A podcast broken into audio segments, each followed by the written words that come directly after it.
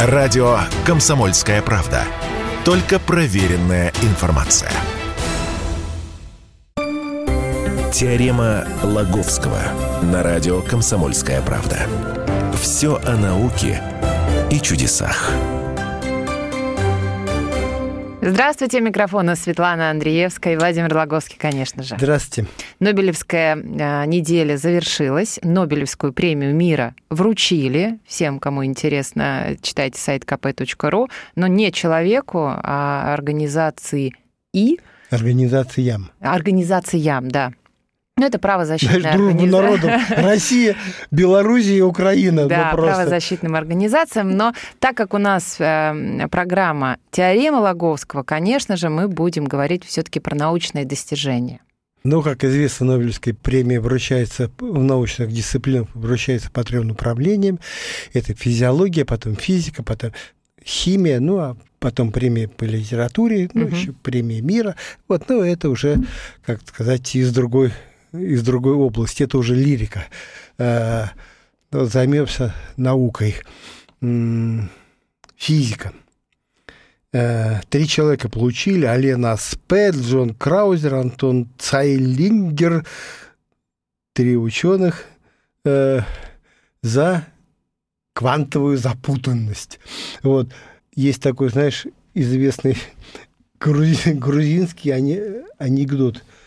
Дети, русского языка в грузинской школе. Говорит, дети, слово «вилька», «тарелька», «бутылька» пишется с мягким знаком. Слово «пень», «день» без мягкого знака. Понять невозможно, надо просто запомнить. Вот. Так вот, понять квантовую механику нормальный человек, в общем-то, не может, да, но, в принципе, вот ну, Нобелевская премия тому доказательство, что труды людей в этой области оценены, что эта область существует, что ш- там происходят реальные события, реальные, э, реальные открытия. Это как-то вот такое подтверждение. Э, Из, в принципе, очень многие ну, слышали словосочетание квантовая механика. В последнее время очень модно такие квантовые компьютеры, это на основе каких-то квантовых вычислений. А само понятие квантовой механики нам знакомо со школьной скамьи еще электрон это и волна, и частица, но это тоже это где-то Мгм. квантовая э, такое квантовая область, что принцип неопределенности Гейзенберга, что какая-то частица может находиться то там, или там, или сям, и где она находится, хрен его знает. Вот э, это все квантовая механика. Эйнштейн не очень верил в квантовую механику. До сих пор многие серьезные ученые считают, что ничего э, этого нет. Это какая-то дурацкая придумка. Но, тем не менее, вот, говорю, Нобелевская премия есть и есть так называемая квантовая телепортация.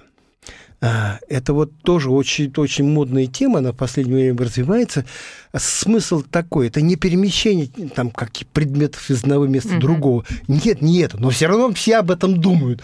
Когда при- э, слышат слово телепортация, все равно подозревают именно это. То есть они не хотят слушать, что это не к предметам относится, а к частицам. А смысл такой, э, что вот есть две частицы – они так называемые запутаны, что такое запутанно, тоже абсолютно непонятно.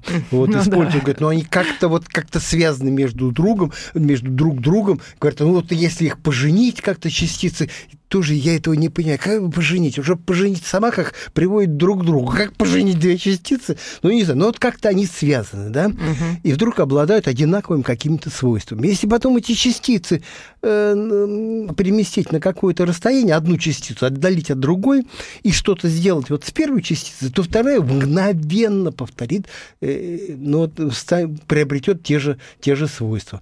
Вот это называется квантовая терп- телепортация. И вот это же свойство используется для того, чтобы шифровать как-то. Понимаешь, вот посредством вот что-то каких-то действий с одной частицы можно как-то зашифровать какую-то информацию.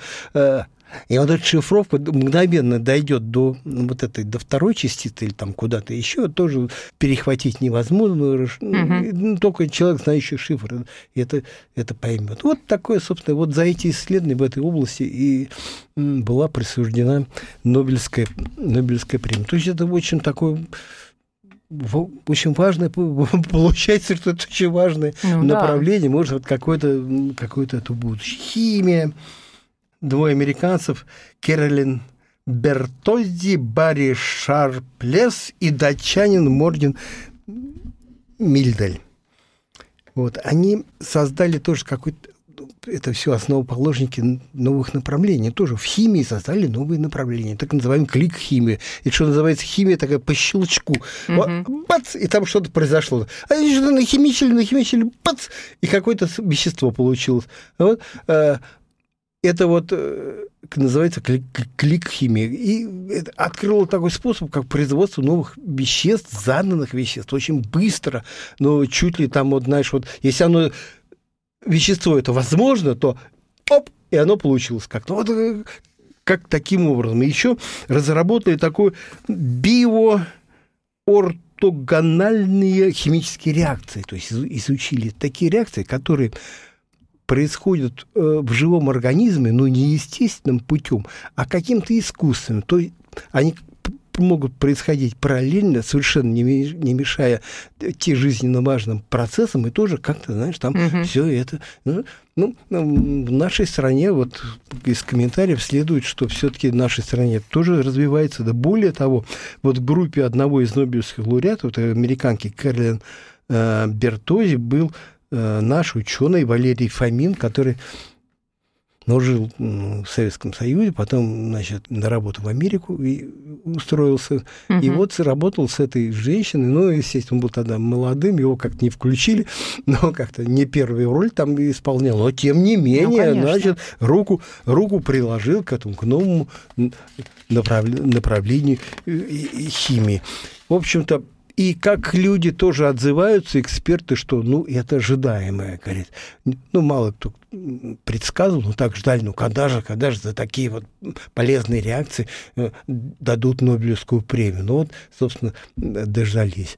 Э, что касается вот этих физики, ну, тоже, ну, такое важное направление, может быть, ожидаемое, но вот всякие фирмы, там есть такие пророческие, которые предугадывают Нобелевских лауреатов, ни одного не угадали. Вот. Ну и третий лауреат, он один. Это шведский ученый Сванте Паабо, получил премию по физиологии. Но ну, она скорее по физиологии, чем по, хоть премия называется по физиологии или медицине, угу. но она либо там, либо там, но это скорее физиологии, потому что эта премия касается нашей далекой-далекой истории, наших предков. Это такая человеческая, человеческая премия, которая, в общем-то, нашла нам таки родственников в далеком-далеком прошлом, я даже, даже не в каменном веке, но, не знаю, э, родственников, которые жили 100 тысяч, 50, там, угу. 80. Он в основном изучал людей, другого вида. Вот знаешь, вот мы... Это что такое за вот, вид такой? Как известно сейчас, как принято считать, благодаря ну, в том числе и усилиям этого Сванта Паабе, что на Земле, по крайней мере, жили три вида людей. Сейчас одни люди. Угу. А раньше три вида. Карманьонцы, неандертальцы еще так называемый денисовский человек. Это три генетических разных вида. Угу. Еще есть подозрение, что жил и четвертый.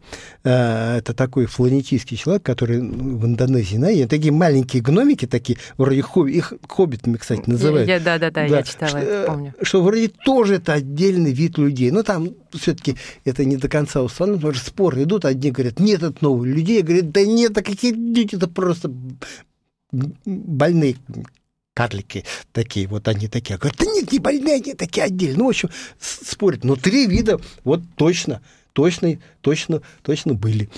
И оба были нашими предками. И вот, как известно, сначала самое интересное, что... Ну, давайте, за что он получил Нобелевскую премию? -то? За вот эти исследования. И это он, он сказал, нам от кого наш... мы произошли? Это он нам наш всех этих родственников, это он всем нам нашел. Он, ну, лет уж 10 как к ряду он время от времени удивляет, в общем-то, научный мир своими открытиями. Но mm-hmm. вот я считаю, основное открытие то, что он реабилитировал неандертальцев. Ну, знаешь, было время, когда считалось, что на Марсе есть жизнь. Вот я сам, чит, я сам читал журнал «Смена», такой молодежный журнал, у меня подшивочка дома, mm-hmm. дома есть. Там все расписано, как канал на Марсе, что животные, растения, вот, ну, понимаешь, все есть. На Марсе была жизнь. Считалось. Также считалось одно время, что не ну как же, это древние люди, это наши, наши предки.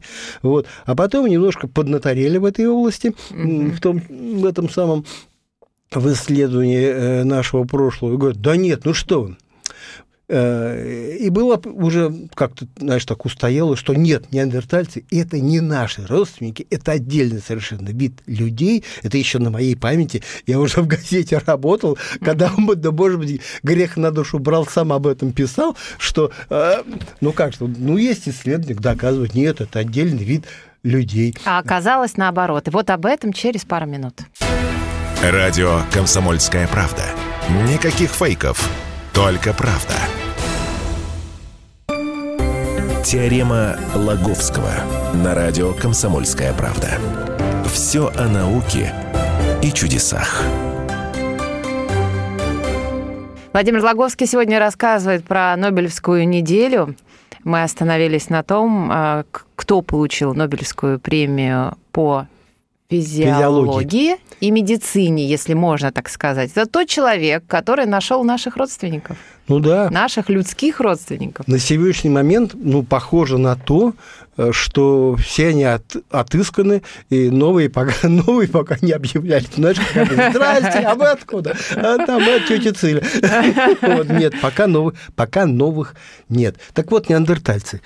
Так я с чего начал, что одно время они считались нашими родственниками. Ну как же, предки людей. Потом ученые сказали, нет, это такой отдельный вид, что он никак не может быть нашим предком, потому что мы такие разные, угу. что неандертальцы не могут вот с этим скормоньются вступать в, э, в интимные отношения, угу. да, и не могут производить потомство. Стало быть, вот мы, как бы, ну, ну потомки тех древних людей, не можем иметь в своих корнях каких-то неандертальцев. Ну, это решили, решили. А потом где-то в 2010 году, благодаря усилиям вот этой Сванты Пааба, вот, и его группы, он там не один, угу. там очень много людей работают, институт Макса Планка, э, такой имени общества, имени Макса Планка, эволюционной антропологии. Вот. Нет, генти... секвенировали вот из оставшегося материала, из того, что нашли, ну, неандертальцев довольно много находили, э, на, секвенировали, говорят, нет, все-таки это наши родственники, все-таки вот есть, есть гены, и э, совпадающие и с нами, и, и с ними. Но самое, самое важное, вот не так давно тоже, ну, где-то лет 5-6 назад, это тоже все входит в это. Это было отмечено Нобелевским комитетом. Все, все эти заслуги были отмечены. Вот. В Румынии череп, э, нашли челюсть. Стали смотреть, что такое. Вот. Генетический анализ показал, что в, в ДНК этой челюсти присутствуют гены и неандертальца, и человека. То есть вот, и что э, про, прадедушка, там ну, процентное соотношение генов, там сколько-то процентов нашли неандертальцы, сколько, сколько наших людей, а жил-то человек э, где-то 30 или 40 тысяч лет назад. Угу. И вот ген неандертальца и, и человека, что прадедушка или прапрадедушка этого человека, чья была э, вот эта румынская челюсть, он был неандертальцем точно, на 100%. Вот. И доказал, что да, они, да, они скрещивались. А, более того, как потом тоже показал, опять же, анализ этого группы Свента Пааба, в геноме каждого современного человека содержится не менее 4% неандертальцев, неандертальских ген, э, генов. Это значит, э, что вот ну, ну, ну, в общем они, женщины этих нашего бизнеса, не пропускают, потому что, скорее всего, по моему представлению, да, конечно, это неандертальские мужчины были такие, знаешь, охотчие до да, человеческих э, женщин, потому что, ну, сами им, ихние женщины так не очень такие коренастенькие, приземистые, как и они сами. Но коренастенький, приземистый мужчина, значит, он все равно, знаешь... Но напомните падки. слушателям, а, так от кого люди-то произошли? Что этот ученый доказал? Я не выговорю просто его фамилию. Какой Свенте вид? Сааба. Да, Пааба. Свенте Са... Пааба. Пааба. Свенте Пааба. А какой вид, э, значит, от какого вида мы произошли? От трех видов это От трех видов. А, то есть не от одного, а именно от трех. В наших генах какое-то количество, но не, неандертальских генов точно есть. Угу. И вот ну, это да, мы с вами обсуждали сейчас. 4% да, тоже, такого да. точно есть, это с тех времен еще угу. осталось.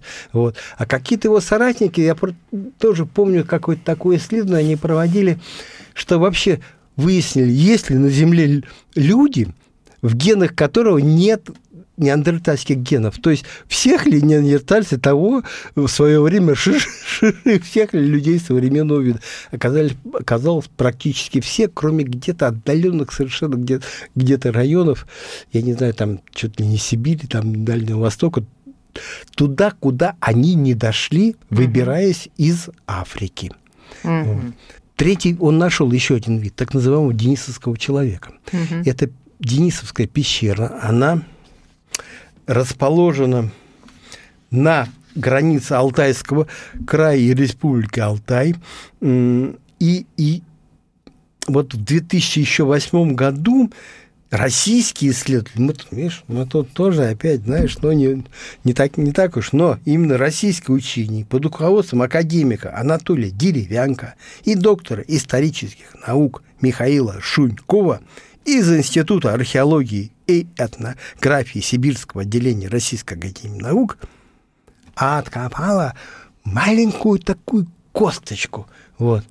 И благодаря вот этой маленькой косточке, которая потом оказалась всего лишь мизинц, мизинцем, слушай, я видел эту фотографию, ну вот там, знаешь, там пока ну, рука, да, и вот такой ну, маленький мизинчик, вот эта маленькая косточка, которая несколько лет, она попала все-таки в этом в руки Паабе угу. несколько лет группа ученых ее исследовал и пришел к выводу после генетически, тщательного генетического анализа, что это совершенно новый вид людей, опять же, генетический. Поначалу это думали, что все-таки это неандерталец. Даже назвали это, как-то, знаешь, они определили как-то, что это женская косточка, там мето, по митохондридальной ДНК.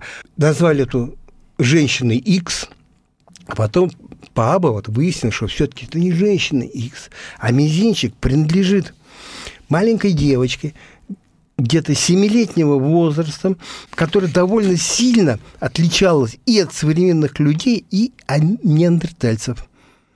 Вот разница в человеч- с человеческой ДНК 385 букв, угу. довольно много, а с неандертальской 202 еще там, кроме мизинца, они еще зуб нашли от другого Дениса, денисовского человека. Назвали девочку денисовским человеком. Ну, раз была девочка, была папа какой-то там, а ну, мама. конечно. Вот, тоже, знаешь, э, денисовские люди.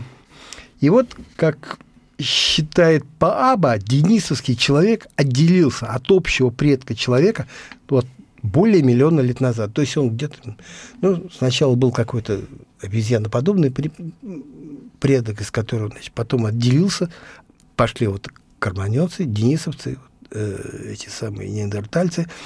И параллельно вот неандертальцы, он как, как бы шел параллельно с ними. То есть, знаешь, вот, ну вот три вида людей точно были. Но я говорю, uh-huh. еще четвертый, эти гномики, которые в Индонезии жили, но это не, но это не то. Ну, тоже можно, знаешь, мы журналисты, позволяли себе иной раз, понимаешь, сказать, что есть четвертый вид людей, так что братья по разуму, mm-hmm. знаешь, такой написать братья по, по разуму на земле.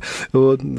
Что, опять же, отмечено в этом самом Нобелевском определении, за что дали, а, за, что вот он исследовал, что, собственно, хорошего и плохого нам досталось от неандертальцев. И вот выяснилось, что от неандертальцев нам достались такие гены, которые повысили способность людей противостоять вирусным заболеваниям. Это мы получили благодаря неандертальцам, мы получили повышенный иммунитет. Конкретно там есть участок, вот найдены эти участки, где эти гены прибавились, и вот этим, благодаря этим участкам люди, клетки человека распознают бактерии, вирусы, в общем-то, а, от них как-то защищаются. Не будь неандертальцев, знаешь ли, вот этих увольней, э, э, так мы могли бы вообще все вымереть от, ковида, э, не имея вот такой все-таки защиты от, э, от вируса. Угу. А что такого уникального и интересного вот вообще эта Нобелевская э, премия в этом году принесла? Вот если в двух словах, у нас минута с вами остается. Ну, какой-то вот взрыв, о котором можно... Еще он пока только ну, как бы не так разошелся, но вот вы, например, видите задатки уже какого-то там мирового события, открытия. Ну, слушай, я не химик и не физик, но извини, про, нер... про неандертальцев и денисовых людей это все, конечно, предание глубокой старины, да. вот, но все равно надо знать свои истоки, свою, конечно. Э, свою историю, вот, ну, а физика и химия, вот, ну, это будущее все-таки. Знаешь, комментаторы громко так говорят, про химию, это медицина 21 века, это физика 20, угу. 21 века. Кстати, опять же, вот от неандертальцев если уж поминать, то что плохого получили мы? Мы получили ген, благодаря им тяжелый э, ковид у нас бывает тяжело проходит. Это тоже от неандертальцев. А только ковид или другие вирусы? Почему-то ковид. Вот. Это сам сама папа говорил, что почему-то вот, вот от ковида мы получили какую-то плохую, от остальных хорошую, от ковида, от ковида плохую. Ну, то есть сейчас мы вырабатываем вот этот коллективный иммунитет да. против ковида, чтобы наше будущее поколение э, с ним справлялись. Да, еще по, про будущее, про физику. Вот смотри, частицы, вот они запутанные, да, вот это квантовая телепортация. И говорят, может, сейчас все больше и больше расстояний между частицами, и на котором они передают свойства одной частицы другому. А говорят, может, вообще на, без, на межзвездное ну, расстояние. Ну все, об этом, об этом будет э, наша следующая программа. Владимир Логовский, Светлана Андреевская были с вами. Теорема Лаговского.